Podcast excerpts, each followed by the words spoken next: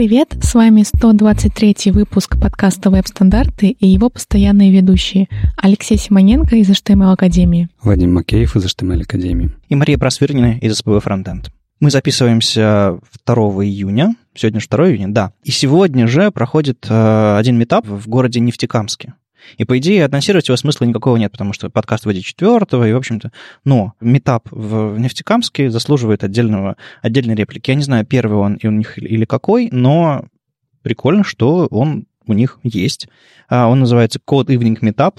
Там несколько докладов, они все с налетом брутальности, но, видимо, Нефтекамск такой город. В общем, если вы из Нефтекамска, во-первых, расскажите, как вы добрались до того, что у вас есть метап в городе, какие у вас там есть компании и так далее. Мне просто интересно, а когда что-то новое появляется в, в городах, где раньше ничего не было. В общем... Я вот пока ты как раз рассказывал, пошел смотреть, где Нефтекамск находится, потому что, ну... Ну? А, находится он между Уфой и Ижевском. В принципе, тот же самый все вокруг Екатеринбурга, видимо, или рядом с Казанью, как это сказать. В общем, середина России. Население 126 тысяч человек. Неплохо, неплохо. Как на Петроградке, наверное. Э, да. Э, к слову, где мы сейчас записываемся. Но нет, нет, не будем палить локацию.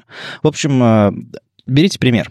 Еще один метап э, немножко странный в чем-то, потому что он, во-первых, э, он локален не просто для Москвы, а он локален для северо-восточного региона Москвы. Москва настолько большой город, что там уже, видимо, в каждом, в каждом ЦАО, ВАО и других районах города есть собственные локальные метапы. Не важно, шу, ладно, шучу.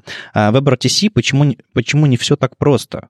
А, будет э, метап 7 июня, а, и там, собственно, речь пройдет по WebRTC, всякий, всякий JavaScript и прочее. Видимо, какая-то компания решила позвать к себе разработчиков, TrueConf или IT Events. Я вот не уверен, кто, этим, кто за этим стоит, и в чьих интересах это проходит. А, а может быть, просто ребята собрались поговорить про любимую тему. В общем, не знаю, если вы э, организатор еще чего-то, заходите в наши чаты, а, там в комментарии, расскажите, кто вы, что вы, и а почему вы WebRTC, или какая следующая будет тема. Насчет локальности, это как Бруклин Джесс в Нью-Йорке. Ну да, это типа такой при, пригород или район города, как это сейчас считается. Э, давно не был в Нью-Йорке. Ну, если говорить о Нью-Йорке, о том, что ты давно не был, к нам как раз-таки Андрей Ситник из Нью-Йорка приезжает, вот буквально И Бренда должен... тоже. Бренда сторож. И Бренда приезжает. Это замечательно. И зачем они приезжают? Они приезжают на нашу замечательную международную конференцию, Питер CSS Conf, если вы забыли да. вдруг или не слышали, или вы все это время находились под камнем, а, с которым сравнивают iPhone обычно. А, так вот, конференция 8-9 июня, она будет на этой неделе, это будет очень здорово, мне кажется, будет огненно, я думаю, что мы будем просто все седые, усталые, и нас не будет, но и мы не сможем, наверное, оценить тот успех, который будет, но вы обязательно приходите и оцените, чтобы нам хотя бы потом рассказать, что было-то. Потому что что будет, я знаю, а как, как будет, я, наверное, даже не узнаю. У меня то же самое ощущение от прошлогодней конференции. Люди меня спрашивают, ну, как, как прошло? Я говорю, я не помню. Я очень плохо спал ночью, а большинство других организаторов вообще ночью не спало, потому что мы, мы строились. В этот раз мы строимся заранее, у нас все хорошо, больше, больше волонтеров. Ну, подожди, это пока в теории. Те, в, те, в теории, в теории. Нет, будет все, будет все офигенно, по крайней мере, туда точно там точно будут докладчики, там точно будете вы, а, прекрасные люди, которые придут все это слушать, и что-то из этого точно получится. А мы сделаем а, все возможное, чтобы это все было весело, ярко и интересно. Мне еще очень а, порадовало то, что мы смогли в итоге найти компании-спонсоры, которые а, спонсировали нам комьюнити спонсоршип. Да, да. И у нас тем самым появилось несколько бесплатных билетов, которые мы можем просто раздать э, людям, которые не могут пойти на конференцию по той или иной причине. Да, мы уже начали отправлять первые бесплатные билеты э, в поддержку людям, которые не могут себе позволить или по каким-то другим причинам там некомфортно им на конференции, но мы даем им повод все-таки к нам прийти.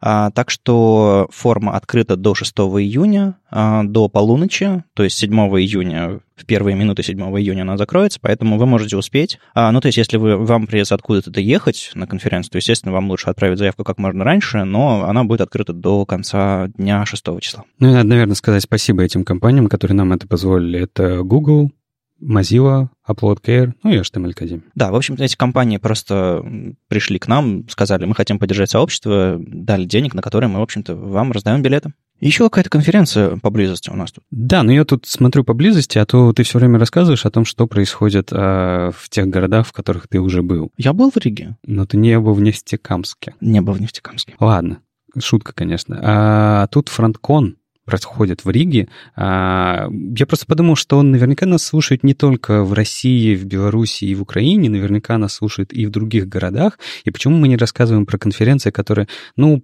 пускай не так далеко. Ну, хотя подожди, мы же рассказываем про Амстердам, ты рассказываешь про CSS-Conf там и так далее, и так далее. Ну, я рассказываю про те, видимо, сообщества, где э, есть какие-то русскоязычные ребята, которых видно и слышно, а, а, допустим, от Бруклин, про Бруклин JS я знаю только потому, что там, не знаю, там Сидник выступал. Они как бы не особо...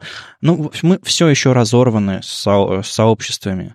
А, потому что языки, территории и прочее. Поэтому, во-первых, не просто так мы делаем конференцию англоязычную у нас, чтобы сообщество общались побольше. Во-вторых, ну вот э, все-таки, я так понимаю, ребята с фронткона в Риге 14-15 э, июня делают что-то очень англоязычное и не пытаются даже там ориентироваться на русскоязычное сообщество особо. И это, в принципе, нормально, просто интересно, чего они там делают. Ну, я вижу там Дениса Радина, кого еще? Да, да нет, там все. обычные докладчики, обычные доклады, это нормальная двухдневная конференция, однопоточная. Будут рассказывать про Headless Chrome, про там web performance, как обычно, про безопасность в JavaScript, про даже такие интересные вещи, как, э, например, приложение э, внедрять в виртуальную реальность, что там можно делать всякого интересного в вебе. Съездить, что ли? Может быть, только мне кажется, 14-15 июня ты будешь еще пока такой вялый. Я, да, я, мне кажется, до, до сентября буду при себя приходить. В общем, если вы э, живете в Риге и либо где-то в округе, либо хотите туда поехать 14-15 июня, заходите на фронткон, по-моему, замечательно. Free Code Camp, э, метапы в Москве от, собственно, международного сообщества э, переехали с Facebook на TimePad, и там стало чуть-чуть лучше понятно, чем они вообще занимаются и что там будет.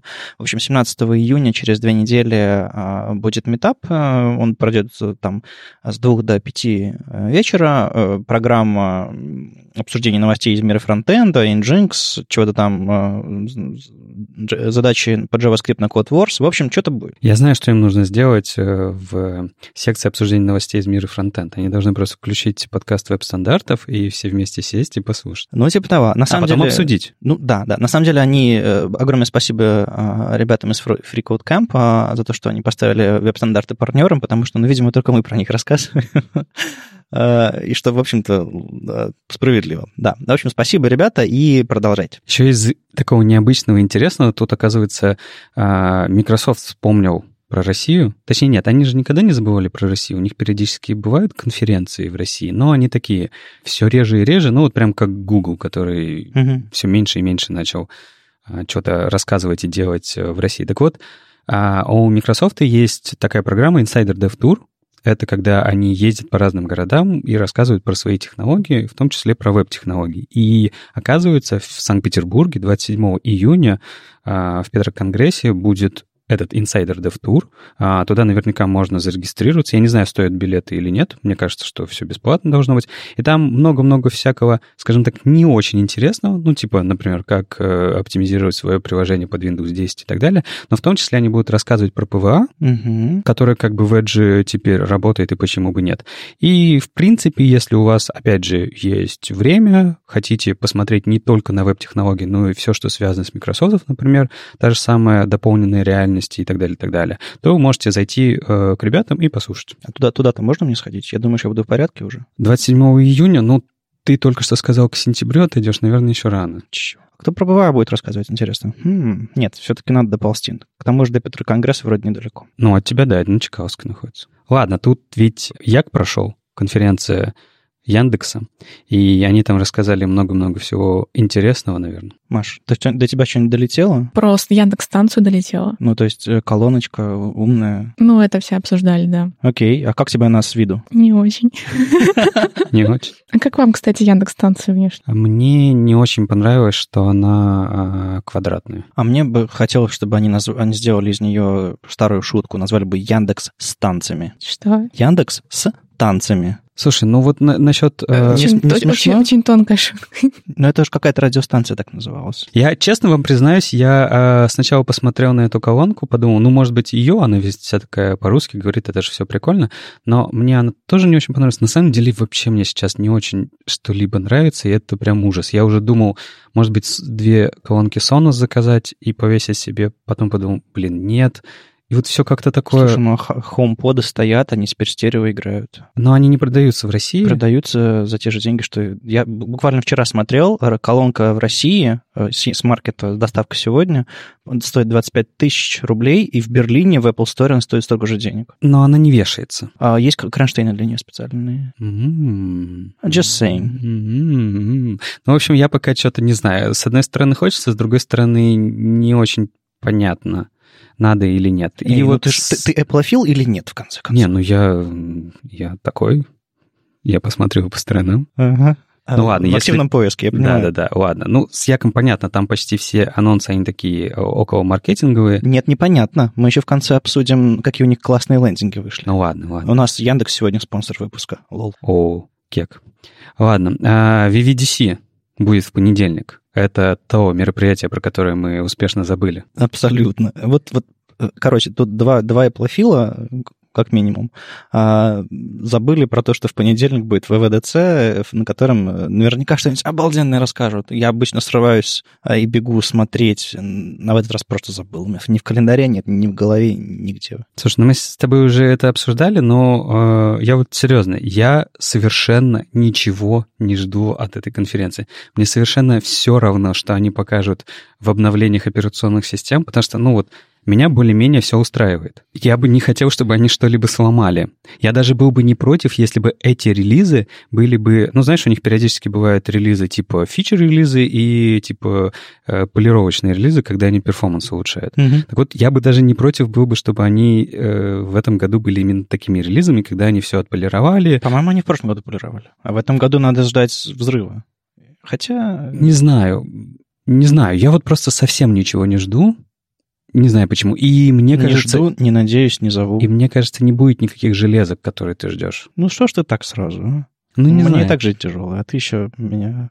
Ладно, в общем, э, мне кажется, они там что-нибудь все-таки расскажут, э, и мы при возможности, конечно же, обсудим, если будет, это будет хоть как-то относиться к вебу, в чем я очень сильно сомневаюсь. Не, ну я думаю, это с Safari они что-нибудь э, хотя бы упомянут, я не знаю, может, они его как-нибудь еще забезопасят. 20 миллионов, миллиардов новых загрузок Web 100, Safari стал быстрее в 8 раз, и мы выпускаем новый MacBook, а нет, не выпускаем. Вот единственное, Нет, мне кажется. В 8 раз он же не просто должен стать быстрее. Мы выпустили новый э, бенчмарк. Да, по которым он быстрее. Ладно, это мы эм, дружески подкалываем Apple. Мы, конечно, любим, надеемся и, и продолжаем зачем-то верить. Э, вот такие вот события были на неделе. Мы разогрели для тебя публику, Да. Маша. Можешь, можешь вступать. Жги.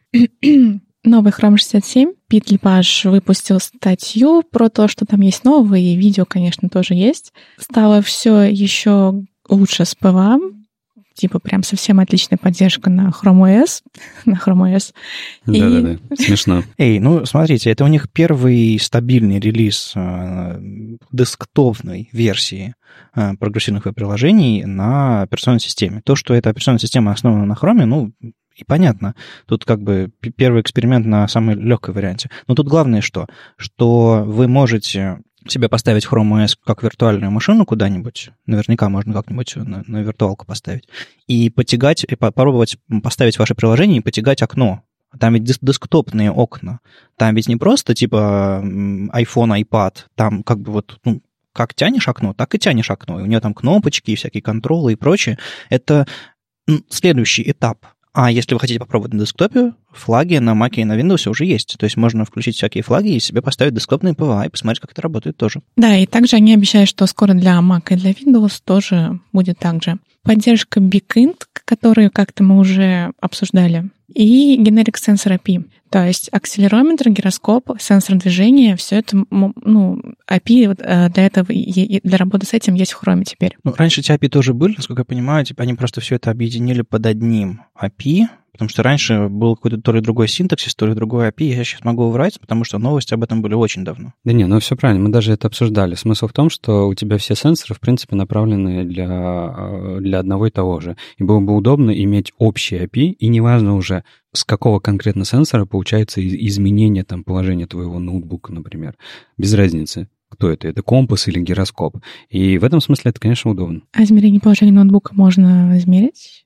Ноутбука? Если в нем есть сенсор. А. Вот в, в твоем MacBook есть сенсор движения. Серьезно? Да, то есть ты можешь взять MacBook и под, подвигать его вот так, и он знает, что ты вот так делаешь. Ого. Этот API сделан для того, что, там, насколько я знаю, для того, чтобы э, парковать головки жестких дисков, когда э, MacBook начинает падать чтобы они не поцарапали, собственно, сами блины.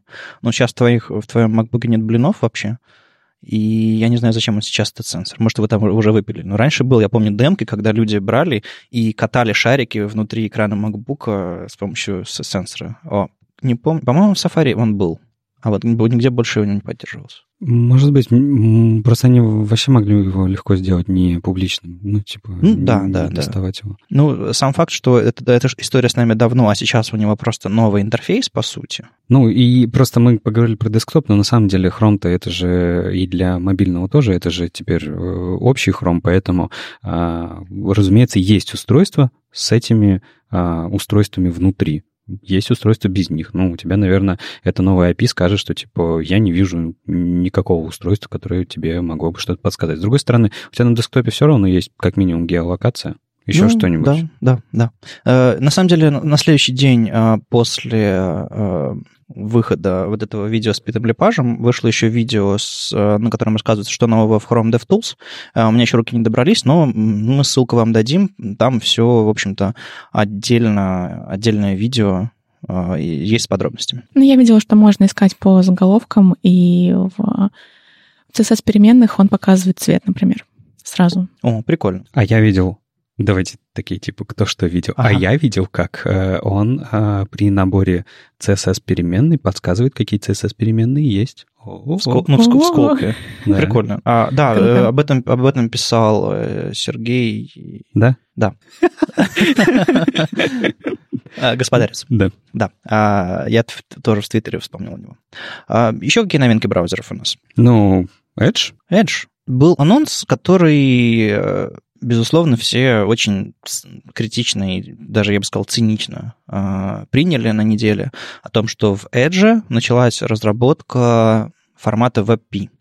Напомню, что WebP — это формат изображений, придуманный Гуглом, основанный на кодеке, на видеокодеке VP, VP, VP9, по-моему. Э, там тот же самый типа кодек, что и у формата WebM — видеоформата. И, по сути, WebP — такой контейнер, в который можно засовывать очень разные типы изображений. То есть, как, когда вы выбираете между, не знаю, GIF и JPEG, вы такой, ну вот GIF можно анимировать, у него там 256 цветов, у него там индексная прозрачность, а в JPEG типа миллионы цветов, и он умеет, умеет красиво сжимать всякие градиенты и плавности, и вы такой думаете. А в WebP это вы кидаете в него картинку, и все во-первых, э, во-первых, по умолчанию очень оптимально.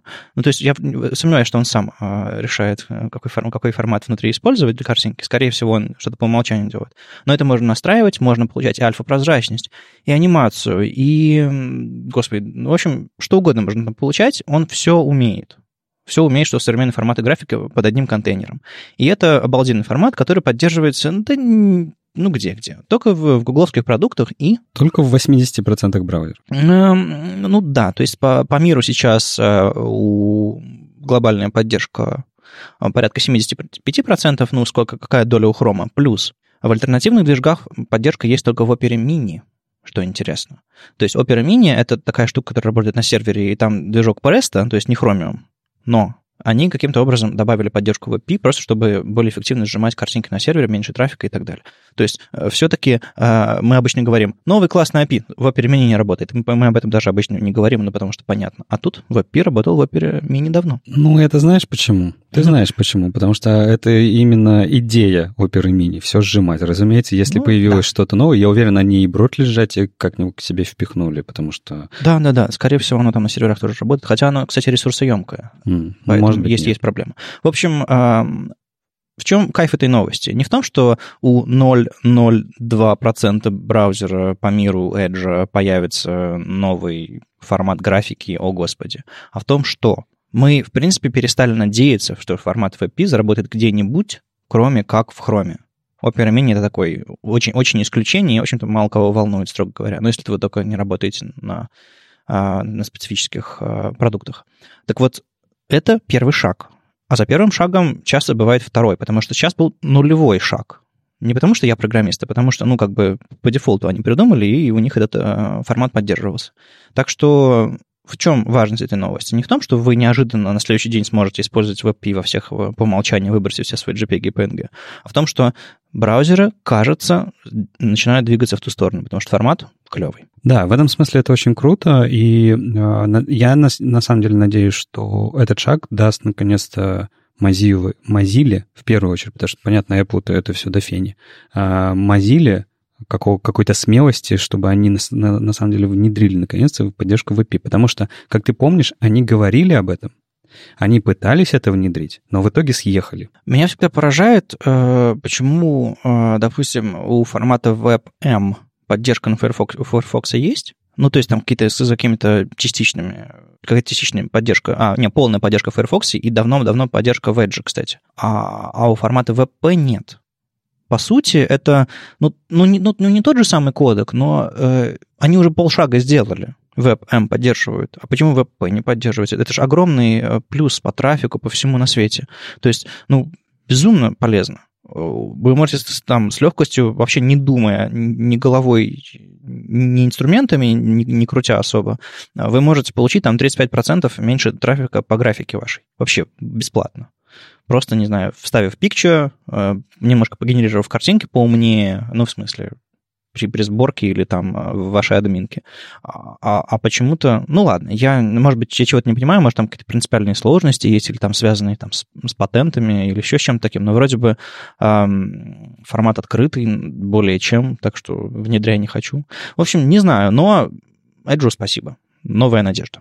Еще более приятная новость, чем про WebP, лично для меня, а, как любителя веб-компонентов, вот у нас в прошлом выпуске, выпуске был Алексей Швайк, который вам рассказал вообще, какой, какие use cases у веб-компонентов есть, и что неплохо бы в Firefox Shadow DOM запилить. И тут раз, после выпуска подкаста, новость, что Firefox Nightly... Совпадение? Не mm. думаю. Ага, нас слушает в Mozilla. А, и тут Firefox Nightly уговорами Леши или его связями, я уж не знаю, а, начинает появляться поддержка Shadow DOM. А, Shadow DOM, если вы не знаете, это такой API, как сказать, Um, Низкоуровневый API. Ну, да, да, нет, нет. Никакой не низкоуровневый API. Короче, um, представьте, вот совершенно идиотский пример, но попробуйте оставаться со мной. Представьте, что вы вставили на страницу iframe, и в iframe встроили страницу какую-то. Так вот, уберите iframe, и представьте, что у вас появился новый, новое дерево, а, изолированное от внешнего документа в документе вашем. А, это чем-то напоминает дерево, которое строится внутри SVG, когда вы встраиваете его в HTML. Там тоже свой, типа, система координат, свои какие-то вещи, но вы все-таки туда можете постучаться каким-то образом, то есть повлиять на то, что происходит внутри SVG. А в frame нет, ну, стили в frame не прокидываются никак. Так вот, э, Shadow DOM — это, по сути, такой вот отдельный дом, теневой, как его называют, там, Shadow, а, в котором можно изолировать, э, инкапсулировать стили вашего, ваших компонентов, можно каким-то образом наружу прокидывать ручки, а, а, внутрь прокидывать какие-то параметры из вашего внешнего дома, да, то есть засовывать э, внутрь кастомных элементов и прокидывать внутрь Shadow дома. В общем, это важная часть веб-компонентов, которая помогает вам ваши компоненты делать независимыми. Мало э, кастомный элемент вставить, типа my button какой-нибудь. Нужно еще, чтобы э, внутри этого штуки была инициализирована ваш Shadow DOM и тогда это будет настоящий веб-компонент. В общем, этой штуки очень сильно не хватало, и, по-моему, это последний браузер, собственно, Firefox, которого, в котором этой штуки не было. Надо посмотреть на Canayus. Ну, долго еще. А, в смысле? А я вообще другое делаю. Если говорить про версию 1, то она была поддержана только в Chrome. Ну, ладно. Ладно. Короче, а, будет хорошо, потому что э, Shadow DOM — это важная часть, и Fox все ждали, в смысле... Э, ну, то есть были полифилы, было все вот это, но сейчас, мне кажется, это очень-очень-очень приятная новость, и, э, по крайней мере, точно для меня, потому что я хочу кое-что сделать с шовером на основе веб-компонентов, что сделает все, все немножко круче. Но, опять же, это не мейнстрим, это мои развлечения. Люблю, когда говорят кое-что. Эй, это интрига Очень- очень называется, загадочно. Алексей. Расскажи нам новости про CSS. Про CSS. Для Ну, разнообразия. Хорошо, новости про CSS, пожалуйста, без проблем. Тут Джонатан Нил а, рассказал, удивился у себя в Твиттере о том, что офигеть, как много к нему а, пришло всяких разных обращений после того, как он а, в CSS VG а, на гитхабе поднял снова тему нестинга в CSS. И, собственно, в этом трейде ребята, которые занимаются, ну, либо занимались CSS-нестингом, пришли И начали обсуждать, в общем, что с этим делать, что когда будет, потому что Табаткинс, как мы помним, давным-давно предложил вариант, как можно было бы вне- внедрить нестинг внутри CSS.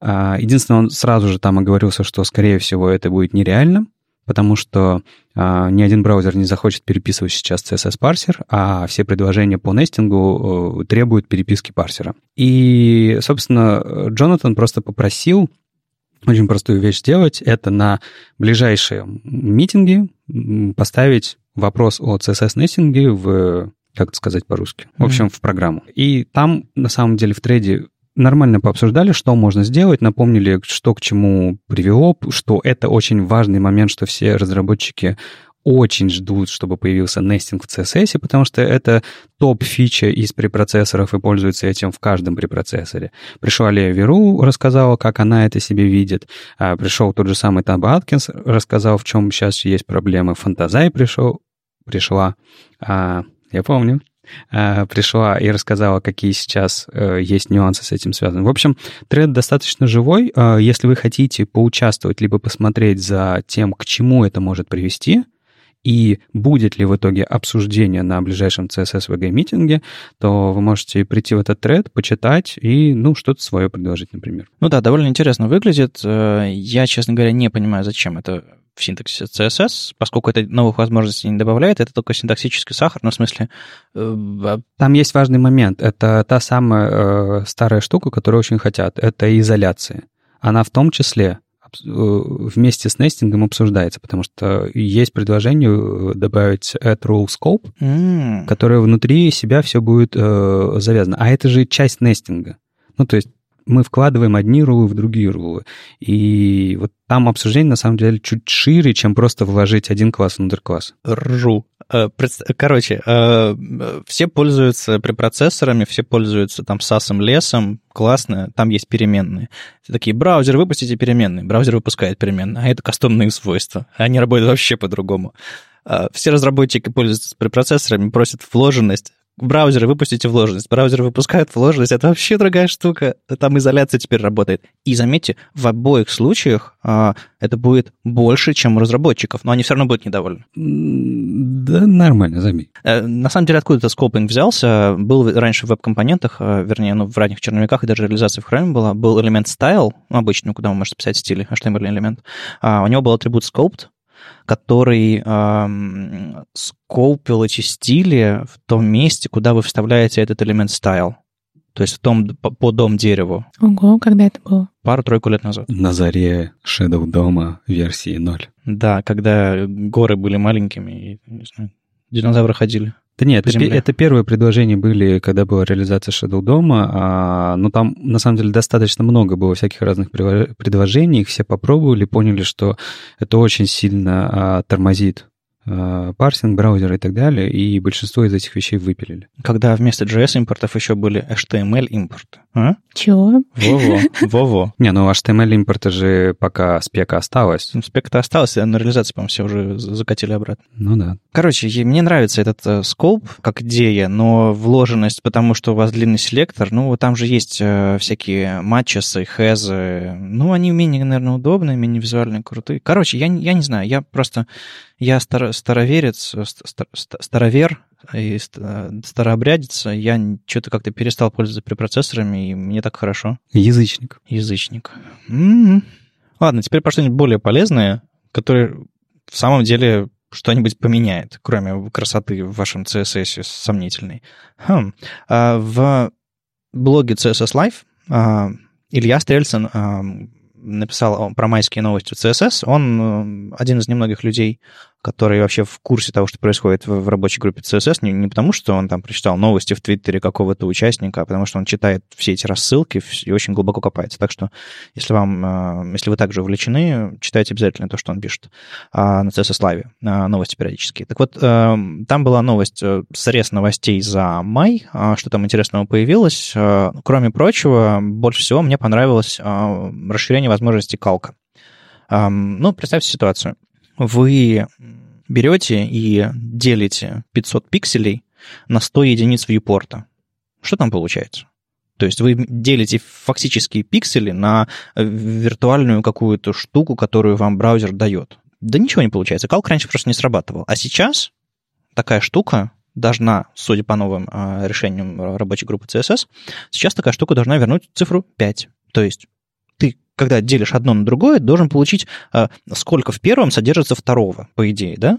Если ты не можешь получить конкретные единицы, ты просто говоришь 5 штук. И вот эта вот, э, эта вот возможность в калке, она позволит э, какие-то более интересные расчеты проводить, потому что в CSS ведь есть места, где можно, допустим, эм, всякие значения без единиц смирения использовать. Допустим, ну что там, что там, у line height значение, а, ведь без, единицу без значения можно к ней прибавить какую-то единицу со значением, и тогда они... Э, После калка, да. Да, ты ведь приведешь их к какой-нибудь единице. То есть, в принципе, у нас есть способ получить любое число и потом привести его к, к любой единице. Там секунды, пиксели, проценты и так далее. Прикольно. Ладно, понятно. Очень важная новость. Эй, скоро будет про JavaScript, потерпи.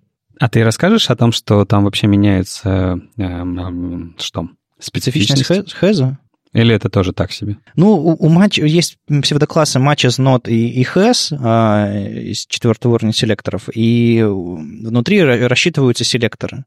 А, ты вы там можете написать разные подселектор, которого и его логически там а, соответствует, он не соответствует, применяется, не применяется. Так вот, а, принцип работы нынешний в, в Chrome и в WebKit поменяется, потому что теперь же он, он упростится. А, берется самый специфичный аргумент, а, а, а раньше что-то там динамически рассчитывался. Да, высчитывался динамически. Ну, в общем, если вы в такие нюансы врубаетесь вперед, вы, вы, вы, наверное, порадуетесь. Я думаю, вряд ли кто-то сейчас использует матчи с not и has сложные, потому что как бы у нас тут BAM и все такое, или там... А, а not разве тоже не используют? Ну, я думаю, сложные селекторы внутри нота вряд ли кто-то использует там not last child какой-нибудь написали, и все, это несложный селектор. Ему, ему все равно. А когда вы там, э, сложные штуки делаете, то, э, в принципе, немножко упрощается. В общем, если вы делали сложные селекторы внутри матча not и has на основе там частичной реализации в Chrome и WebKit, оно может поменяться. Будьте осторожны. Ну и он рассказал про всякие разные э, спецификации, которые получили новые статусы, и что интересен один момент, это та самая плачевная многострадальная спецификация CSS-колонок первого уровня, а ее понизили в статусе. Ее отправили на доработки, потому что как бы все очень-очень плохо, и, к сожалению, Оли сегодня нету, но она бы расстроилась, потому что она я помню, она очень ждет, что CSS-колонки починят и сделают нормальными. Я несколько раз в своей жизни пытался использовать CSS-ные колонки, мультиколонки, и каждый раз это была боль, унижение, и я отбрасывал их. Поэтому, ну, вот такая вот. А, не знаю, мне кажется, сейчас проще сделать какие-нибудь а, не знаю, руками на колонке поделить да расставить, ну, реально, а, учитывая там динамичность современных интерфейсов, потому что все эти разбиение по колонкам, все эти break before и э, э, avoid и прочие штуки, они очень плохо работают по-разному в браузерах, а в Chrome появляются фантомные отступы снизу у мультиколонок, то есть как бы это ат-ат-ат-ат-ат. Ну, с другой стороны, если ты газету делаешь, хочется же. Бумажную газету на CSS? Как будто бы ты билеты не печатаешь, делая их на CSS. Чик. Никто же не знает, что мы бейджи Питер CSS Conf делаем на гридах. Mm, а в прошлом году как это было? Да, никто не помнит. Э, anyways, э, мультиколонки все еще опасно, если вы не просто длинный кусок текста туда кидаете. Если вы хотите там какие-то блоки, чтобы они правильно э, с отступами были, не, не разрывало их пополам, ну, удачи. Ну ладно, раз мы поговорили немножко про CSS, я предлагаю тему CSS закончить таким небольшим адом. Ну, Давай, я напрягся. напрягся. Знаешь, в CSS есть такое замечательное свойство Mix Blend Mode, Мгм. которое потихонечку появляется, Да. а оно более-менее появляется. И тут, на самом деле, вот вы, мы думаем, что CSS это, в принципе, просто, это там какие-то фигульки, э, наложения какие-то цветов там и так далее, расположение блоков и так далее. Но очень круто, что есть люди э, в больших компаниях, которые занимаются безопасностью, изучением безопасности а, внутри CSS. И тут как раз буквально на днях а, нашли уязвимость а, в Mix Blended Mode, с помощью которого можно получить а, любой ваш контент, считать его на сайте, э, на с, любо, ну, с, с правильно подготовленного сайта считать ваш контент с помощью свойства Mix Blended Mode. Как это делать? А, э, эту находку нашли э, Руслан Хабалов, он, собственно, security инженер в Google, и э, Дарио Вейбер, видимо, э, еще один security researcher. Они обнаружили, что, смотри сейчас внимательно, можно подготовить специальную страничку, куда с помощью iframe вставить какой-нибудь embedded контент. То есть контент, куда, например, страни... э, какой-нибудь пост из Facebook. Мгм. Facebook в том числе поймет, что ты э, это ты, и тебя там залогинит, покажет твою информацию там и так далее. Ну, чтобы тебе там полайкать, откомментить и Мгм. все что угодно. А что делают дальше ребята? Они сверху этой странички накладывают однопиксельные дивы поверх iframe. В этом однопиксельном диве, прозрачном, они используют свойство Mix Blended Mode с разным набором свойств. И тем самым понимают, как именно изменяется цвет от того цвета, который находится в iframe. Мгм. Из этого они потихонечку, пиксель за пикселем, составляют себе Ну, развертку делают. матрицу изменений и потом воссоздают ту картинку только у себя. Тем самым считывают всю ту информацию, которая там была. Обалдеть. Очень круто. Ну, очень круто придумали. Вот. А, разумеется, так как они э, security researchers, они уже зафилили, зарепортили баги. В, Нормальное русское слово используй. Зарепортили, да. В общем, а, этому багу подвержен Google и Mozilla, а реализация в Safari не подвержена этому багу. А, Там смысл в том, что... а, Потому что там просто Mix Blend Mode не работает. Нет, он работает. Смысл в том, что там... Я в этом плохо разбираюсь, но э, смысл в подходе, реализации. И вот ребята пишут, что... Не, я я в этом не разбираюсь, вот честно. Вот сходите, посмотрите и разберитесь, поймите, что именно, в чем разница. Но а, Google и Mozilla подвержены этому сейчас, а Safari нет.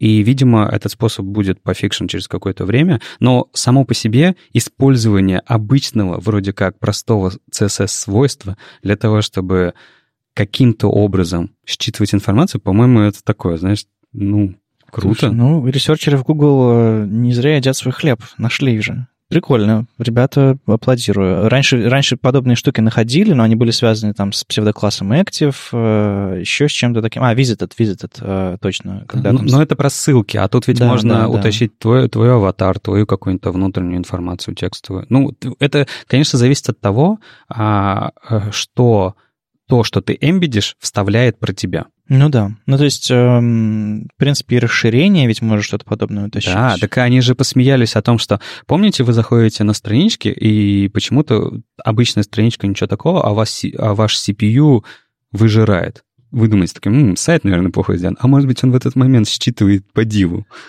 Да уж. Э, прикольно. CSS, оказывается, опасен, и можно быть CSS-хакером, но все равно нужно знать JavaScript, я полагаю. Но без знания Mix Blend мода они бы не разобрались. Ну да. Бен Фрейн выпустил статью про техники эм, редактирования текста для фронтенд девелоперов, ну, в принципе, это для всех девелоперов, для любых. А мне вспоминаются вообще Java-разработчики, которые, если на них со стороны посмотреть, они особо текст не печатают, они очень быстро набирают разные наборы клавиш, у них так раз подсказка, раз подсказка, раз подсказка, и таким образом у них очень быстро набирается код. И, в принципе, фронтенд-разработчик может примерно так же работать, используя разные техники. Я в них не особо разбираюсь, я практически не помню разных сочетаний клавиш, но вот я знаю, что Вадим очень хорошо помнит разные. И, в общем, мне кажется, статья очень полезная, потому что действительно, если привыкнуть э, к подобным техникам, то э, скорость набора э, кода очень увеличивается. У меня на моей первой работе, когда мой начальник увидел, ну, тимлит разработчик увидел, как я печатаю код, он сказал, ты так, ты так далеко не уедешь, потому что, ну, я шел и мышкой ставил курсор в нужное место и так далее. Он мне сказал, типа, вот если зажать вот эти клавиши, то и курсор там типа на слово подвинется, если это в начало строки, это в конец строки, это удалить строку, это еще что-то такое. Оно в редакторах более-менее одинаково, но частенько отличается, то есть, ну, как бы а, вам как минимум стоит изучить горячие клавиши, которые связаны с редактированием текста на вашей операционной системе, чтобы можно было... А, они обычно в редакторе сохраняются. То есть, типа, чтобы перейти в начало строки, в конец строки, в начало документа, в конец документа, двигаться по одному слову, выделять по одному слову, там, опять же, с выделением это все связано. В общем, вот такие вот базовые вещи редактирования текста, мне кажется, полезно знать всем, даже если вы, не знаю, редактируете тексты в Google Drive где-нибудь э, или там Microsoft Word, потому что ну, это полезно. А если вы еще, э, еще и программист, безусловно, вам нужно, вам нужно знать, как там э, одну строку текста подвинуть. А, или там, допустим, свернуть, развернуть какое-нибудь выделение, или сайт-бар спрятать, еще что-то такое. То есть э, все, что Фрейн показывает здесь, оно очень сильно, сильно привязано к VS-коду, но на самом деле, по-моему, практически все эти вещи есть и в Sublime, и в Atom, и, я думаю, в IDE есть. Но они, скорее всего, сочетание клавиш немножко другие.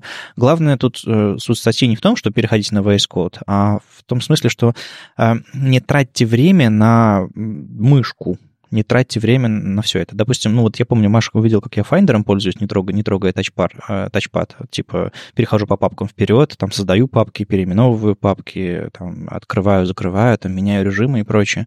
Э, это все тоже есть. Э, ваша продуктивность зависит не только от того, насколько вы классный программист, а еще от того, э, насколько хорошо вы знаете свою операционную систему. И редактор тоже. Леша, какой-нибудь cool story про любимое сочетание клавиш? Ты вот ты гитом пользуешься, я слышал. Да не, ну мне просто, я слушаю тебя и, и думаю, блин, а не все так, что ли, делают? Ну вот, я удивляюсь. да. Ну, в смысле, я вот, знаешь, я вижу, конечно, как там, типа, а, там бабушки, дедушки, так, знаешь, берут один палец и им очень аккуратно по тачпаду. Ты просто рассказываешь, а у меня в голове э, эта картина, как программист сидит и вот так вот а, одним пальцем ведет. Мне просто кажется, что а, большинство, ну, более-менее разбираются в своих инструментах, ну, там, на разном уровне глубины, но тем не менее. Это же все приходит с опытом, угу. все вот это в пальцах э, запоминается. Да, он абсолютно прав, это очень важно, и в том числе важно а, не смотреть на клавиатуру, там, так далее, так далее. Да куча всего важного, чтобы быть там продуктивным программистом. Я, на самом деле, себе тоже меняю всякие горячие клавиши э, регулярно именно для того, чтобы какие-то команды, которые я часто делаю, делать удобнее. То есть не все команды, которые есть в редакторах, они доступны по умолчанию с горячими клавишами, поэтому обязательно поймите, что вы делаете часто. Типа, если вы заходите в меню постоянно и делаете что-либо, это первый, первый кандидат. Во всех, во всех э, текстовых легких редакторах и тяжелых любых есть возможность настроить горячие клавиши. Плюс, ну, вам удобно или не очень удобно, это как бы отдельный вопрос.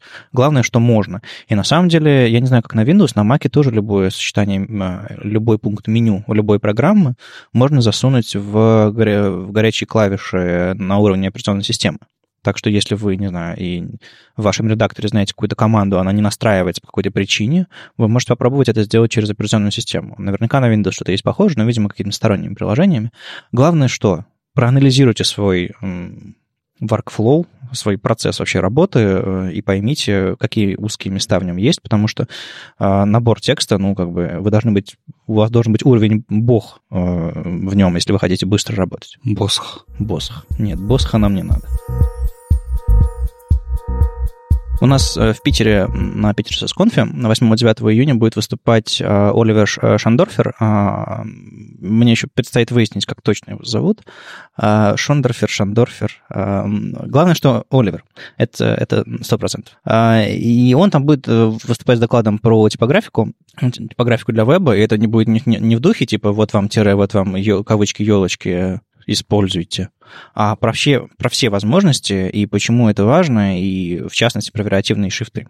И он написал огромную статью буквально в конце мая недавно про, собственно, вариативные шрифты, и статей на эту тему было довольно много. Но у Оливера, во-первых, безупречный вкус на картинки, на, на оформление текста и на все остальное. Как бы я...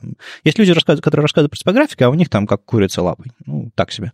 А у Оливера все очень хорошо. И изложение текста, картинки и все остальное он очень подробно и классно объясняет. Собственно, зачем вариативные шрифты нужны, чем они отличаются от синтезиса, э, который браузер делает, когда у вас, не знаю, нет полужирного начертания, а вы указали фонд weight bold, он там начинает растягивать шрифтом и так далее, и так далее. А, какие вообще плюсы использования нейротивных шрифтов, собственно, сама механика их работы, а, зачем и как их использовать в вебе, ну и, собственно, какие могут потенциально быть проблемы. Очень классное интро. Я понимаю, что это не, те, не тема в духе, вы пошли на свой сайт, который разрабатываете, и тут же сделали себе э, классный вариативный шрифт, потому что, ну, можете. Нет, тут беда в том, что нужно иметь все-таки вариативный шрифт непосредственно. Важно, чтобы он был не только у вас, еще и у дизайнеров. Главное, чтобы дизайнерские инструменты их поддерживали. И ты тут как бы так мне намекаешь, что мы как раз перед выпуском... Перекинул мяч. Да, я понял. Окей, мяч на моей стороне. Да, мы просто тут э, совершенно случайно поняли, что в фотошопе-то вариативные шрифты уже поддерживаются.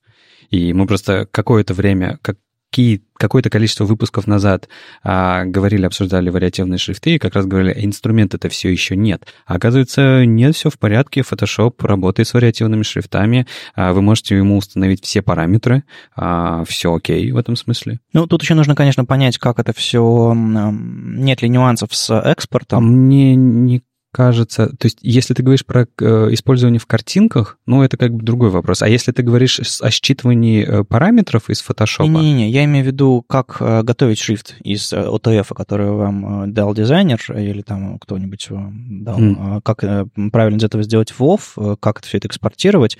По-моему, он не рассказывает об этом. Видимо, видимо, в этом нет никакого а, нет, нет, знаете, э, рассказал, я пропустил этот момент. А, есть эм, на самом деле формат WoW, WoW 2, ну вот эти вот все контейнеры современные, которые легкие. Так вот, указывая этот шрифт ваш новый вариативный, вы должны указать формат не WoW 2, а WoW дефис variations. То есть, по сути, вы должны указать отдельный тип контейнера, а не просто экспортировать его как-то еще.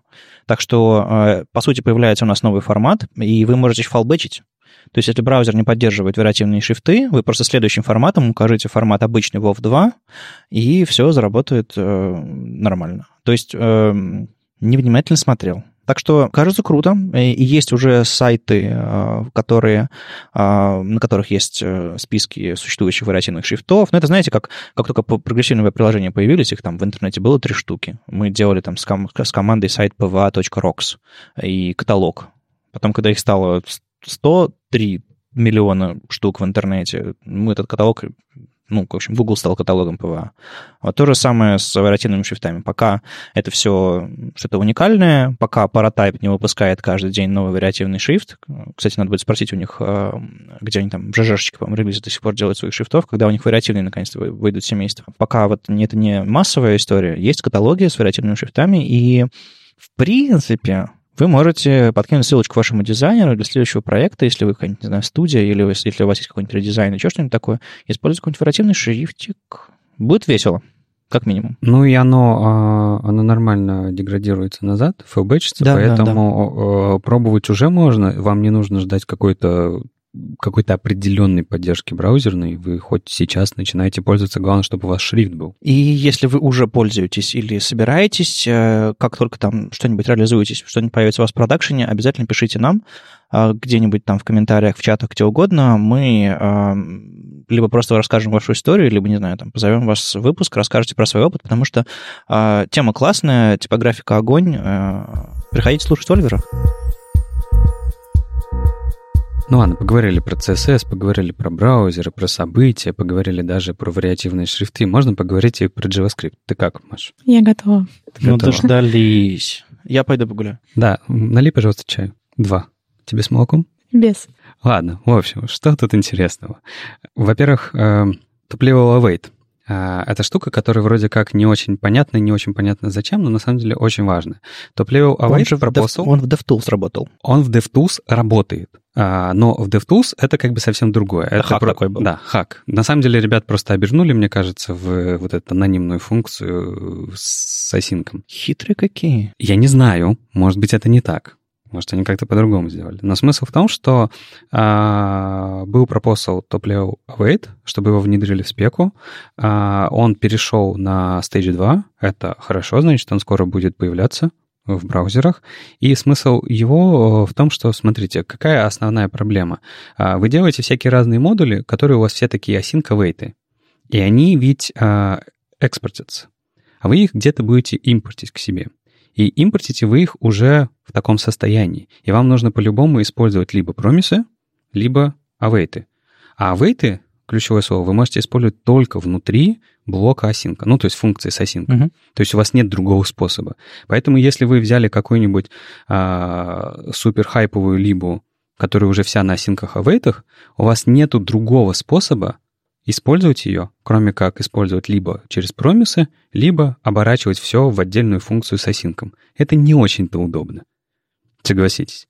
И вот как раз-таки идея э, этого пропосала в том, чтобы решить эту задачу. Э, смысл в том, чтобы добавить возможность э, на глобальном уровне, чтобы, чтобы вы могли использовать слово await, заворачивая все внутрь функции async. Это очень круто. У меня точно было несколько раз, когда мне приходилось заворачивать в async, хотя не хотелось. Ну вот, да, оно как-то как тупо выходит, особенно все вот новомодные ребята быстренько все это наделали, а ты такой сидишь, страдаешь. Ну, то есть, что случилось? А, спеку написали, спеку внедрили, а потом начали использовать и подумали. Ну, просто не думали, что это будет использовать в, каждом, в каждой функции async await запихивать вообще все, все, все, все во все места.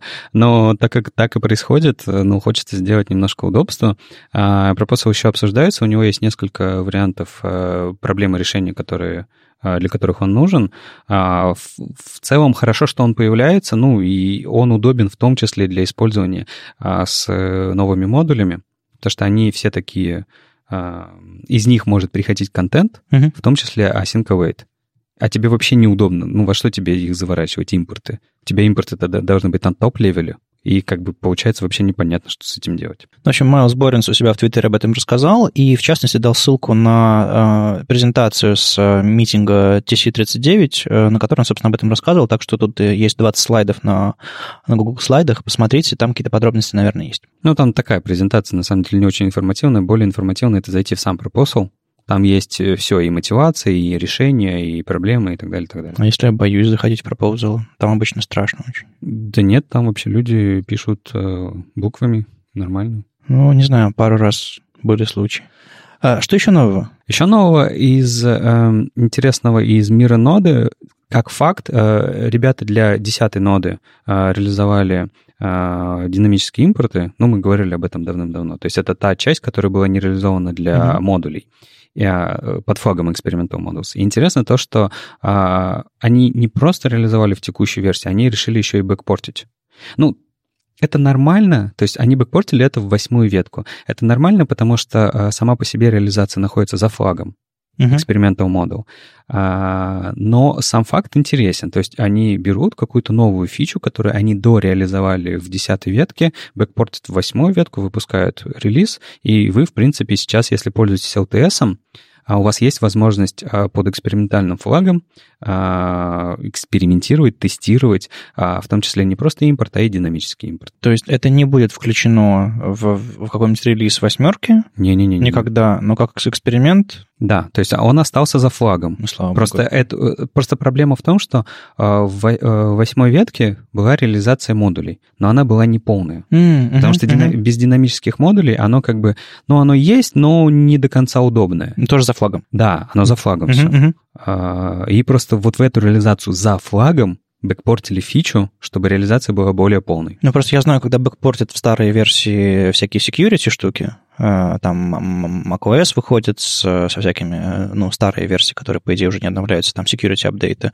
А, но я, я очень удивился, что первая мысль была, типа, они еще вот реально восьмерку выпустят с, с новой фичей, хотя уже десятка во всем. Нет, это не фича, я говорю, она за экспериментальным окей, флагом. хорошо. То, То есть, есть она по умолчанию ни у кого не появится. Ну, кроме тех, кто не запускает свою ноду с экспериментальным флагом. Ну, как бы, как бы ты тут вроде сам себе. Ну ладно. Еще из интересного, если говорить про, про модули, то э, Firefox, э, ребята у себя в Твиттере SpiderMonkey рассказали о том, что их э, Nightly версия уже поддерживает proposal import meta. Это как раз-таки очень важная часть э, доделки э, новых модулей э, для того, чтобы в том числе нормально их реализовать в ноде. Э, какая основная проблема? То есть импорт мета — это свойство, которое будет содержать всякую разную мета-информацию о загруженных модулях. А откуда они будут браться? В, в момент рантайма. Например? В смысле, это не ты заполняешь. Ты загружаешь модуль, угу. и у тебя в этом свойстве будут всякие разные значения про этот модуль. Очень важные, например, URL. А, ну то есть это, это метаинформация, по сути, э, это метаинформация. Да, но проблема в том, что без этой информации было невозможно реализация нормальных э, вещей. Вот смотри, если говорить, вот переходить с ноды на что-то более близкое тебе, смотри, э, в браузерах, реализация в JS. Ты когда э, скрипт подключаешь, скриптом подключаешь какой-то, э, скриптом, тегом подключаешь какой-то скрипт, у тебя внутри этого JS есть э, свойство документ э, current скрипт, угу. из которого ты можешь узнать, например, ну, ты получаешь дом-ноду самого скрипта. И ты там можешь какие-то атрибуты раскидать. И, и ты можешь получить его атрибуты, которые были загружены в HTML. Это прекрасно и удобно. А атрибут SRC? А, не-не, дело не в этом. В ES-модулях это нету. А. Ты, когда скрипт type модул подключаешь, у тебя нет никакого документ uh, current script, uh-huh, потому uh-huh. что там реализация совершенно другая. И ты не можешь ничего получить. Поэтому в том числе ввели эта штука будет импорт мета полезной и для браузеров, потому что у тебя внутри импорт мета будет специальное свойство, обращающееся к э, дом-элементу, который загрузило это все. Угу. Ведь смысл в том, что у тебя же а, модули могут загружаться по цепочке, да. импорт, импорт, импорт, импорт и так далее. И тебе э, где-то-то хочется получить эту дом-ноду, например, чтобы считать атрибуты того самого скрипта. А, то есть который... импорт мета это не просто скрипт, это не скрипт, который тебя импортировал, это самый верхний, видимо, импорт. Ну, это общая метаинформация про, про текущее состояние. Про, Разумеется... самый, про самый верхний импорт или про а, нет, тот, я, который тебя вызвал? Я думаю, часть. Ну, в смысле, там информация будет разная в зависимости. То есть, например, скрипт тег, угу. он же один. Он ну, общий, ну, да, он да, не да. меняется. А, например, URL, он меняется. В Firefox в Nightly уже реализовали этот пропосал. Пропосал не помню, на каком уровне стейджинга, но там, по стейджа, но, по-моему, а, а что я говорю? Сейчас посмотрю просто. А, он на третьем уровне стейджа, то есть все Мгм. прекрасно. И а, для ноды это в том числе нужно для того, чтобы а, нормально реализовать а, поддержку, потому что тебе нужно, во-первых, а, а, чтобы такие глобальные переменные работали, как типа dirname, filename, тебе это тоже нужно откуда-то брать эту информацию. А в реализации ES-модулей у тебя проблема с этим, потому что у тебя неоткуда достать эту информацию. Раньше в CommonJS у тебя была эта информация. Мгм. Она передавалась вместе с загрузкой. А здесь нет. Поэтому э, вещь важная, и она как раз-таки вот такая образующая, то, что нужно для нормальной реализации ES-модулей в ноде и в JS. Cool story. Есть ли full-stack девелоперы? Это вопрос. Да. Брайан Ринальди выпустил статью, где он утверждает, что нет такой вещи, как full-stack девелоперы. Так как круг знаний очень велик, и невозможно знать все от типографики, заканчивая бэкэндом и, и так далее, то либо везде слишком по верхам, либо ты не full-stack. А можно я перефразирую и задам тебе вопрос? Да. Не бывает нормальных фронтенд-разработчиков, потому что во фронтенде очень много всего. И либо ты везде по верхам, либо нет. Но все-таки это чуть более узкая область, чем full-stack. Ну, фронтенд — это очень большая область. Да, но более узкая, чем full-stack. Да, ну я имею в виду, что огромное количество инструментов, тут ведь и React, и Angular, и Vue, это значит, что ты не фронтенд-разработчик вообще в целом, а, например, какой-то там а, одного направления React, да, ведь? Одного направления реакта, что такое? Ну, Ну, в смысле, только в направлении React, и что происходит во Vue, и в Node.js, и в Angular, ты знаешь по верхам. Так и есть. Ну, так это значит, можно говорить про все, что угодно так, и он ничего нового не сказал. Мне кажется, что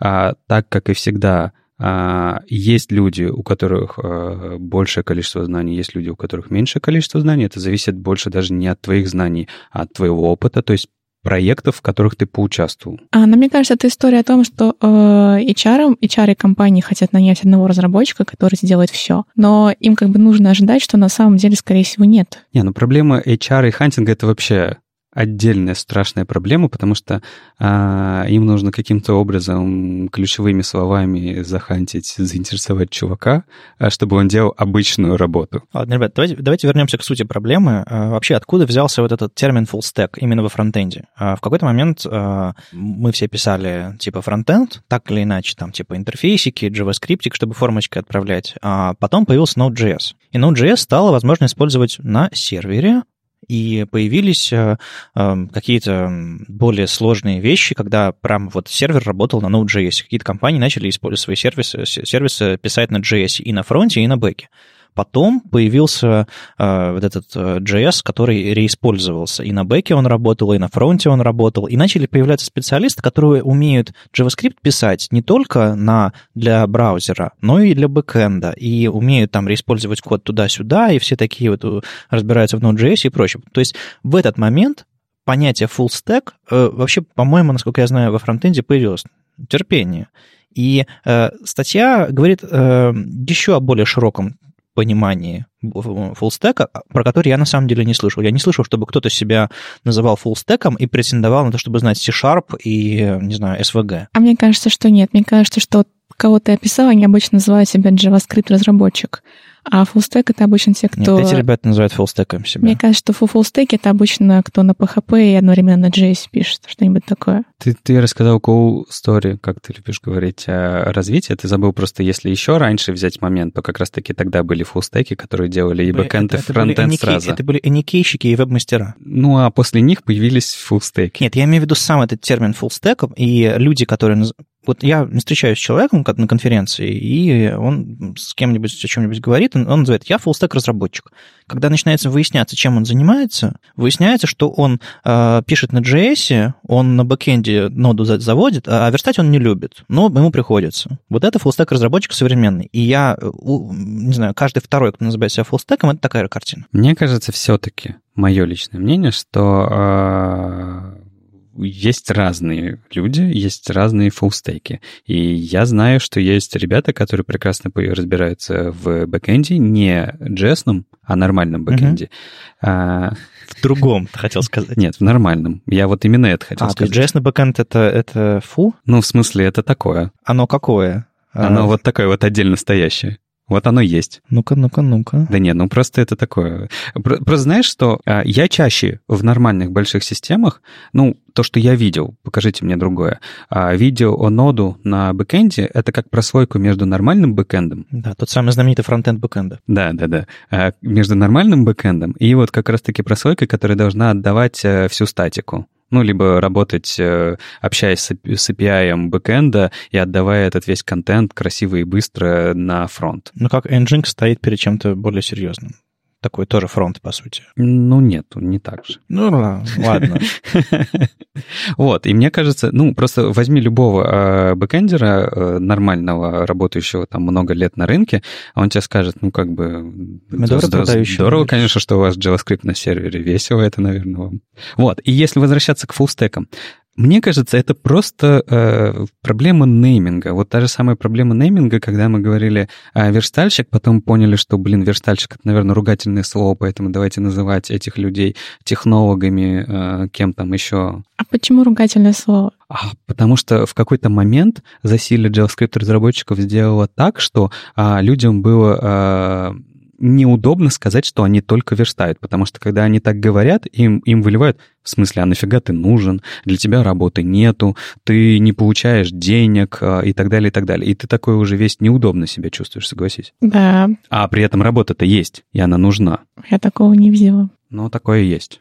Это все какая-то очень мутная история про именование. Нет обидных названий, просто есть люди, у которых есть комплексы. То есть, типа, если я чего-то не делаю, значит, я, наверное, плохой разработчик или разработчица. Это, это все, это все э, Избавляйтесь от этого, дорогие слушатели, потому что все профессии нужны, все профессии важны. Если вам нравится, чем вы занимаетесь, никакого стыда или там желания скрывать это или говорить об этом как-то в каких-то других терминах смысла нет. А, если у вас есть достаточно денег э, за эту работу, и вам нравится, чем вы занимаетесь, развлекайтесь. Да нет, это правда, но это та же самая проблема, что с jQuery-программистами и так далее. Просто сообщество, оно а, вот так вот создает такой вот фон эмо- э, эмоционально негативный но... по отношению к этим разработчикам. То же самое, как э, к PHP-разработчикам. Что да, ты хочешь сказать? Что-то другое, что Мы ли? грешны, мы грешны технологий шеймингом, а, тем, что мы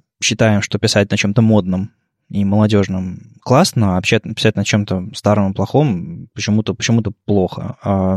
Я стараюсь вытравлять из себя вот эту вот всю историю, что типа, ну как бы все любят шутить про Internet Explorer, ха-ха-ха, это не работает Internet Explorer, но никто не думает про пользователей. Все любят шутить про то, что это jQuery-программист и интегратор, но никто не думает вообще, какие интерфейсы создаются и кому они нужны. Ну, то есть это все странный фокус, э, деформация и все остальное, но, блин, от этого никуда не уйти, к сожалению. Мы каким-то образом должны демонстрировать или направлять отрасль в сторону более современных, более удачных э, архитектур, практик и подходов. Как это делать, кроме как э, шеймить кого-то за то, что они используют старые технологии, мы пока не придумали, по-моему. Ну, видимо, нужно просто словарь поменять, говорить про конкретные метрики, про удобство, про скорость загрузки, а не говорить о том, что там jQuery, не jQuery. Ну, насчет фуллстеков, мне кажется, это очень все-таки тесно связано с хантингом, потому что компаниям хочется видеть одного разработчика, который делает все, а разработчику хочется, чтобы им платили побольше, потому что он знает больше. И в, в этом это взялось см... именно поэтому. Да, в этом смысле все правда, и люди стараются себя называть э, тем названием той должности, которой платят больше. Это понятное желание, потому что на собеседовании все равно происходит не всегда, ну, вообще непонятно, что происходит иногда. Вот. А в остальном, конечно, есть, правда, сильные фуллстек разработчики, которые узнают все очень хорошо. Я знаю, что, например, ВКонтакте в команду программистов берут очень топовых ребят, которые знают очень-очень много всего. Да, но я знаю, что туда и берут не full-stack ов Точно. Не, ну я имею в виду, это же название. Я про, у, про количество знания, количество опыта. Это безусловно. Хорошо, давайте так. Я примерно описал, что такое full stack э, ребят, которых я встречаю. А вот если бы вы сейчас назвали кого-то full stack, вот Маша, Леша, кто этот человек должен быть? Чтобы это было справедливо и адекватно, на ваш взгляд? А для меня full-stack разработчик — это человек, который э, хорошо разбирается в бэкенд языках, не JavaScript, угу. а в базах данных, угу. а в архитектуре приложений на бэкенде, угу. а в сети, угу. как это все ходит, как оно там делится, и во всем фронтенде. Во всем фронтенде Ну, ты... в смысле, имеется в виду в одном ветке направления фронтенда, в смысле... В React. Он, э, в React, окей. Например, в React. Ну, что значит в React? Он, он умеет... Э, он ну, может создать SPA-приложение и соединить его со своим бэкэндом. Включая... Сделать его хорошо, то есть, а, то есть он оптимально, может... а, с серверным рендерингом, потому что это его в том числе часть, а, и хорошо оптимизировано, чтобы он быстро работал. И еще написать хороший CSS, чтобы типографика была хорошая. То есть у него на входе есть ТЗ э, и PSD, и он сделает и базу данных спроектирует, и нарежет графику в Photoshop, и все остальное сделает сам. Это, да. это хороший фуллстек. В, в моем смысле это можно было бы назвать хорошим фуллстек разработчиком. А насколько это оптимально для бизнеса, мне кажется, это совершенно не оптимально для бизнеса. Ну, а гораздо да. выгоднее иметь э, двух человек, которые один бэкэндом занимается, второй фронтендом занимается, им платить меньше, и они будут делать быстрее. Угу. Маша, согласна с Лешей или какие-то другие да, взгляды? Да. Угу. Ну, в общем, мы нарисовали картинку фуллстека, и мне кажется, это очень редкий зверь, и очень невыспавшийся зверь с большими сложностями, потому что я не представляю, как можно адекватно знать э, вещи. Ты, ты либо делаешь плохие, плохую базу данных, либо плохие интерфейсы, либо, ну, либо ты, правда, как амурский тигр. Не, ну тут вопрос опыта. Я, скорее всего, буду не верить, что есть такой человек, который в отрасли два года. Угу. Ну, вот. Но если да. человек в отрасли 15-20 лет, я могу поверить, что он может быть фуллстеком. Просто не ожидайте от специалиста, который называет себя фуллстеком, узких знаний в каждой из областей. То есть он может накидать что-то, э, чтобы оно работало, крутилось и так далее. Но если вы хотите что-нибудь оптимизировать, протестировать и как бы довести до безупречности, вам, скорее всего, понадобится узкий специалист. Поэтому нет ничего плохого в том, чтобы быть узкими специалистами. Опять же, не, ну, синдром и... самозванца и вот это вот все. И вот я, например, я не нанимаю фуллстек разработчику. Ну, в принципе, вот если мне нужен человек, я буду нанимать отдельно бэкэнд разработчика или фронтенд разработчика. И я знаю, э, не знаю, я почти ни одной компании вокруг себя не знаю, которые нанимали бы именно фуллстека. Они будут нанимать конкретного человека в конкретную команду, чтобы он там фигачил. Но мне кажется, ВК делает так же, просто уже по ходу работы они начинают развиваться в другие области. На самом деле, я знаю ситуацию, в которой э, full stack — это как бы крутая единица, их хорошо иметь, и мы об этом поговорим в следующей рубрике. Мне кажется, что просто это может быть уже дальше каким-то архитектором или так далее. Это куда более э, выгоднее для компании. То есть человек, который занимается архитектурой в целом, который э, не то чтобы код пишет, он скорее как бы проектирует, делает какие-то proof of concept, проверяет свои идеи mm-hmm. и следит за реализацией того, что э, вот большая архитектура приложения, она работает и живет правильно. То есть вустек — это переходный шаг до архитектора? А я вот, да, я не вижу на самом деле смысла жизни в, вот, в месте фуллстека. Тебе нужно дальше либо в архитекторы, либо в тимлиды. Это более полезно будет для бизнеса и да и для тебя. Слышите? Если вы фуллстек, у вас нет смысла жизни. Ладно, это все ржаки. Давайте, раз уж начали, а, к следующей рубрике перейдем. У нас традиционный спонсор выпуска который, скорее всего, пожалеет, что оказался спонсором выпуска, потому что он не спонсор, не буду усложнять. В общем, а, был а, Як, на Яке были а, Yet Another Conference, Яндекс, все дела. Мы сегодня уже, собственно, в начале подкаста говорили, что там колоночка, еще что-то такое. И было несколько анонсов, в котором для каждого анонса был свой лендинг. Ну, лендинг, что такое лендинг? Это одностраничная какая-то штука, на которой всякая графика, анимации, может быть, списочек какой-нибудь, там, э, календарик, э, ссылочки, слайдер, ну, вот такие вот вещи странные. А, и они все были классно, красиво, красивые сайты с графикой, там Яндекс Диалоги, Яндекс станция, собственно, с колоночкой, и Яндекс Плюс. Это такой, типа, подписка на все сервисы Яндекса э, одним образом. Три классных, клевых э, э, лендинга, на которые я зашел, и мне стало, с одной стороны, красиво, потому что лендинги классные, индексовые, там, типа, красота. Я посмотрел на код, и мне стало очень-очень-очень-очень-очень плохо. Потому что, ну, давайте начнем издалека. Все три лендинга, вы видели их? А, я видел точно лендинг станции. Окей, все три лендинга представляют собой одну страницу, на которой все, что происходит, а, ну, то есть у вас либо есть текст с графикой, либо э, текст с графикой, между которыми можно переходить, и меняются типа экраны. Но на самом деле это одна страница, у которой, по сути, разные там секшены, и, там, и по, по, по якорям вы переходите по, по, по ним.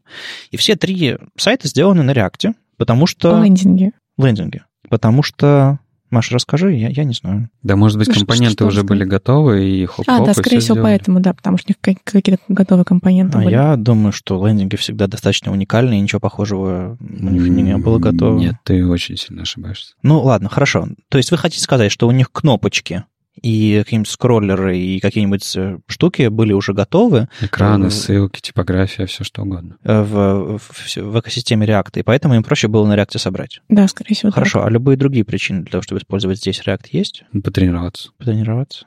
Ладно, в общем, эм, я почему-то думаю, что э, Rich Internet Applications, вот тот старый, самый старый термин, они подразумевают что-то, ну, хотя бы чуть-чуть rich. А тут э, нет, все, это... самое интересное, что там происходит, это типа якоря переключаются. Не, забей, уже нет такого риа. Не, я знаю, что этого нет, нет уже давно, но просто оно того стоит. Ладно, неважно. А, по-моему, кстати, вот эти вот атрибуты Data React ID уже это, это признаки старой какой-то версии React, да? Это не 16 и не там не 15 даже. Ну, так, возможно, они делали-то это не вот э, буквально вчера, а я делали даже заранее не, не помню, да, наверное, очень старая, даже не помню. Это, по-моему, до 15 версии React, да, когда да, да. он был 0.14. Слушай, ну даже React не последний. Ладно, а к черту, к черту React, э, видимо, если компоненты готовы есть, то и вперед, и все, все хорошо. Главное, что меня удивило, что э, на всех страницах используются только два тега массово. div и a. То есть э, div, потому что, потому что div, э, потому что он простой, три буквы всего, и на них всех навешаны классы, а, ну потому что ссылки удобнее делать все-таки э, а, а не div on click. Ну и потому что Вадим Макеев везде говорит, что нужно ссылки делать. А, сегодня Вадим Макеев говорит, что а, кнопки сделаны дивами, ни одного заголовка ни, ни на одном из сайтов нет, то есть нет ни одного элемента h1-h6 ни на одном из сайтов, вообще ни одного. Все иконки, а, все аутлайны выключены. И, допустим, на сайте а, Яндекс Плюс есть конструкция звездочка, селектор звездочка, фигурная скобка, написано z-индекс 10. То есть у всех элементов на сайте z-индекс 10, и у всех элементов на сайте outline none. Just because. Ну, такой вот прекрасный код. На сайте Яндекс Диалоги есть прекрасная батарея секшенов, как исключение. То есть там есть элементы section на сайте. Но э, просто чтобы вы знали, если вы вставляете на сайт э, э элемент section, и в нем нет заголовка, то есть H1, H2, H3 и так далее, вы лучше бы вставили, вставили div, потому что этот section не имеет никакого, никакой пользы, потому что section без заголовка не, а, ничего не анонсирует скринридеру, ничего не, ничему никак не помогает. Ну, слушай, в section ты еще можешь потом дописать заголовок, а div тебе придется еще и переписывать на section. Ну, я думаю, здесь section вставлены просто потому, что я слышал, есть такой элемент. Ладно, а не будем совсем а, углубляться в секшн заголовки, это отдельная история. Тут главное в этих секшенах смешные, загол... Э, смешные айтишники. Фичи 4, фичи 5. Там э, транслитом написано фон 3, шапка 1, фичи 4, разделитель 1, текст это 7, и фон 6. А, и при... фичи 5. И фичи 5. Короче, э, прикольные айдишники, наверное, где-нибудь они используются, потому что классы написаны э, по-английски, а айдишники э, транслитом, и это странно. Но, видимо, потом кто-то пришел, знаете, как письмо дяди Федора родителям. Пришел Шарик и написал транслитом класс. Ну, ты что хочешь сказать, что ребятам нужно пойти на наш базовый интенсив по верстке? Я хотел этим закончить, Леша. Ты, ты, ты, ты, ты зачем-то встреваешь? Не, я потом просто хочу позащищать. А, хорошо. Кнопки, безусловно, реализованы, чем вы думали, div, класс button, ну, в смысле, а, кнопки по галерее, перехода по галерее, а, там SVG-иконка вставлена, классно, что SVG, а, очень батарея классов, и, естественно, это div, на который с клавиатуры не попасть, который в скринридере будет абсолютно слепым, и все такое. Ну и форма заявки на Яндекс-станцию за 9990 рублей. Это тоже div, э, класс там не button, но около того. Меню, item, button, текст, чего-то там. Тоже, естественно, div. Но когда вы переходите потом на форму, там input и button. Ну, могли же, знали же, что такой элемент есть. Возможно, это твой как раз какой-нибудь компонент готовый. Нет, просто потому что там форма. А если кнопка не в форме, зачем ее делать баттон? Короче, ребят, я, э, вы можете услышать то, что я сейчас очень сильно желчью истекаю и как бы ненавижу всех. Я стараюсь придать этому какой-то ироничный э, тон, просто потому что меня очень злит на самом деле ситуация, когда верстка сводится к тому, что вы накидали дивов, а потом сделали красиво. Верста гораздо больше, чем это. И если вы этого не знаете, ну, вы, вы можете, наверное, назвать себя фуллстек разработчиком, но э, разработчиком интерфейсов не называйте себя, потому что вы делаете плохие интерфейсы, если вы используете только дивы и ссылки, потому что, ну, так проще. Э, есть кнопки, есть заголовки, есть э, скринридеры, которые должны иметь возможность э, ваш сайт тоже читать. Есть навигация с клавиатуры, все сайты с клавиатуры абсолютно не навигируемы. И это плохие интерфейсы. Яндекс, ну, ты чего? Ладно, я теперь в защиту. А, просто есть очень важный поинт. А, это не интерфейс. Не согласен, но продолжай. Это а, три презентации. Это три презентации, маркетинговые презентации под конференцию. Их задача рассказать про ту фичу, которую они сделали. А, скорее всего, тут можно даже проводить много экспериментов, то есть типа делать а, миллион похожих лендингов, отличающихся друг другом, у которых главная задача — это какие-то показатели. А верстка там постольку поскольку. Хорошо, что она работает. А задача у этих штук совсем другая. Э -э этих страничек ты не увидишь через несколько месяцев. Они не будут жить годами, они не будут жить... Э... А как это связано с, э, с версткой в них? Как это связано с версткой с них? Дело в том, что э, я не знаю, как это происходило, но вполне могли быть очень сжатые сроки. И тут дальше насколько ты хорош, насколько ты умеешь хорошо работать, насколько ты высококачественный специалист. Возможно, а, ресурсов на это было меньше, чем тебе бы хотелось. И, соответственно, а, выделить туда специалиста более квалифицированного не было возможности. И так как возможно, менеджмент принял решение, что так как эта штука временная, ее нужно хоть как-то сделать, неважно как, главное, чтобы визуально оно работало, визуально оно было хорошее, тексты были хорошие, графика была хорошая, презентовать продукт, закатить обратно и все. В этом смысле я даже с какой-то, в какой-то степени, ну, могу с ними согласиться, что все остальное не важно. Они потом могут выкатить нормальные интерфейсы для этого, хорошо работающие с клавиатурой и так далее, и так далее, и так далее. Да, можно как бы покривиться и сказать, ну как же так, почему же так по-другому нельзя? Ну, это реальная жизнь, не все возможно. Просто можно сделать очень плохой вывод из того, что сейчас говоришь. Сроков всегда меньше, чем хочется. И если Яндекс может позволить себе выкатить лендинг очень большого продукта, на который пойдут миллионы людей, то почему мы должны париться и делать что-то более качественное? Я сказал не только сроки, но и э, остальные ресурсы. У тебя есть в команде 10 человек, 8 замечательных фуллстеков которые все, все хорошо знают, а два джуна, которых ты только что нанял. У тебя горят другие продукты, другие важные задачи, которые будут жить годами. Все фуллстеки заняты ими. У тебя нет других возможных способов в компании сделать это лучше, у тебя есть способ только сделать хоть как-то. Другой вопрос, почему на рынке до сих пор есть джуны, которые не проходили курсы академии? Да, это хороший вопрос. Просто тот уровень, на котором ты рассказываешь, на нем хочется задать другой вопрос, почему? Почему у вас ситуация, когда у вас презентация э, продукта на, на, на всю страну миллионную, и вы не можете позволить себе сделать нормальный интерфейс, почему у вас такая ситуация? Хм. Ну, э, э, а это уже бизнес. Это уже бизнес, да. А я, мы сейчас... Попробуй показать, как это может быть по-другому, и ты поймешь, насколько это сложно. Нет, я сейчас о чем? О том, что мы сейчас сфокусированы на технологической стороне веба. И э, аргументы, ну, ребят, у ребят было мало времени, у них там джум был какой-то, но это хороший аргумент, но просто это не в фокусе, мне кажется, нашего... нашего... Мы, важно их понимать, и я знаю, что жизнь сложнее, чем, чем кажется. А, и просто сейчас я привел технические ошибки, э, которые они здесь сделали, за которые мне стыдно за компанию Яндекс. Мне всегда казалось, что они, те компоненты готовые, которые, не знаю, делает какая-нибудь команда Лего там из Симферополя или где там они сейчас сидят, а, они всегда были хорошие.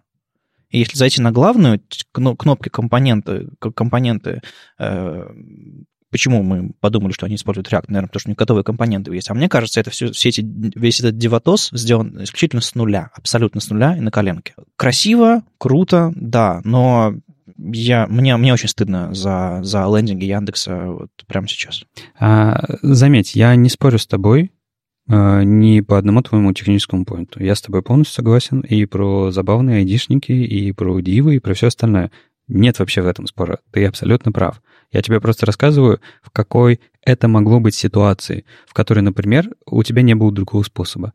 Почему такое произошло, это другой вопрос. Ну, ты ж, мы же не можем сейчас предугадать, да, как конечно, это там конечно. было. Я, а... я могу допустить ситуацию, в которой я бы сам сказал, ну, ребята, запускайте как есть, на такой код. Да, я могу допустить такую ситуацию. Я взрослый уже, чтобы, чтобы максимализм совсем не ударяться, как, несмотря на то, что вам кажется, по моим репликам. Просто я... Эм, когда есть кредит доверия какой-то у компании, большой, на него опираешься и ждешь чего-то. А тут Такое разочарование. Я просто предлагаю э, этих ребят, вот я не знаю, если наши, э, нас слушают ребята из Яндекса, я предлагаю а, отправить конкретных этих разработчиков. Мы сделаем это не публично, а на наши интенсивы бесплатно, пускай, ну, вот просто публичное предложение вам. Спешитесь со мной, дайте возможность этим ребятам пройти наши интенсивы, и они прекратят так делать. Троллинг уровень блока. Нет, в смысле, это не троллинг, я на полном серьезе предлагаю это. А я там читаю лекцию про доступность, где рассказываю, какие теги правильно нужно использовать. А не подумайте, что мы как бы совсем с, с дерева свалились и как бы не понимаем бизнес-задач. Мы, мы понимаем, даже, даже я понимаю, спасибо Леше, что напоминает регулярно. А, просто, на мой взгляд, количество процентов времени, которые было потрачено на этот проект, допустим, если взять их там за 100, чтобы сделать их лучшие интерфейсы, нужно было потратить 105%. Ну и квалификацию разработчика лучше. Да, мы не знаем про время, тут мы ничего не можем сделать. Про квалификацию мы с этим можем делать, потому что, ну, фон 3, шапка 1, это понятно. Если очень коротко. Это, эти сайты не прошли, не прошли бы критерии, э, по которым вы защищаете проекты на, на первом уровне верстки ну, именно. в Академии. Ладно, в общем, потоптались с огромным дружественным чувством к Яндексу и с огромным уважением к тому, что делает компания. Я знаю, что каждый отдел делает, чего он хочет. И в целом компанию я уважаю и э, догоржусь тем, что когда-то там поработал немножко, и горжусь тем, что в России есть такая компания. Просто можно лучше, нужно лучше. С вами был 123 выпуск подкаста «Веб-стандарты» и его постоянные ведущие Алексей Симоненко из HTML Академии, Вадим Макеев из HTML Академии и Мария Просвернина из SVO Frontend. У нас следующий выпуск, скорее всего, запишется до Питер CSS Conf. У нас там есть один из спикеров в гости, мы там поговорим а, заранее, но выпуск выйдет, скорее всего, как обычно, в понедельник, когда мы немножечко придем в себя, хотя вряд ли. Ну, в общем, я как-нибудь его смонтирую после конференции, и а, в понедельник 11 мы его вам покажем. А так, приходите к нам на Питер CSS Conf, и мы будем продолжать вас держать в курсе. Оставайтесь с нами. Пока. Пока. Пока.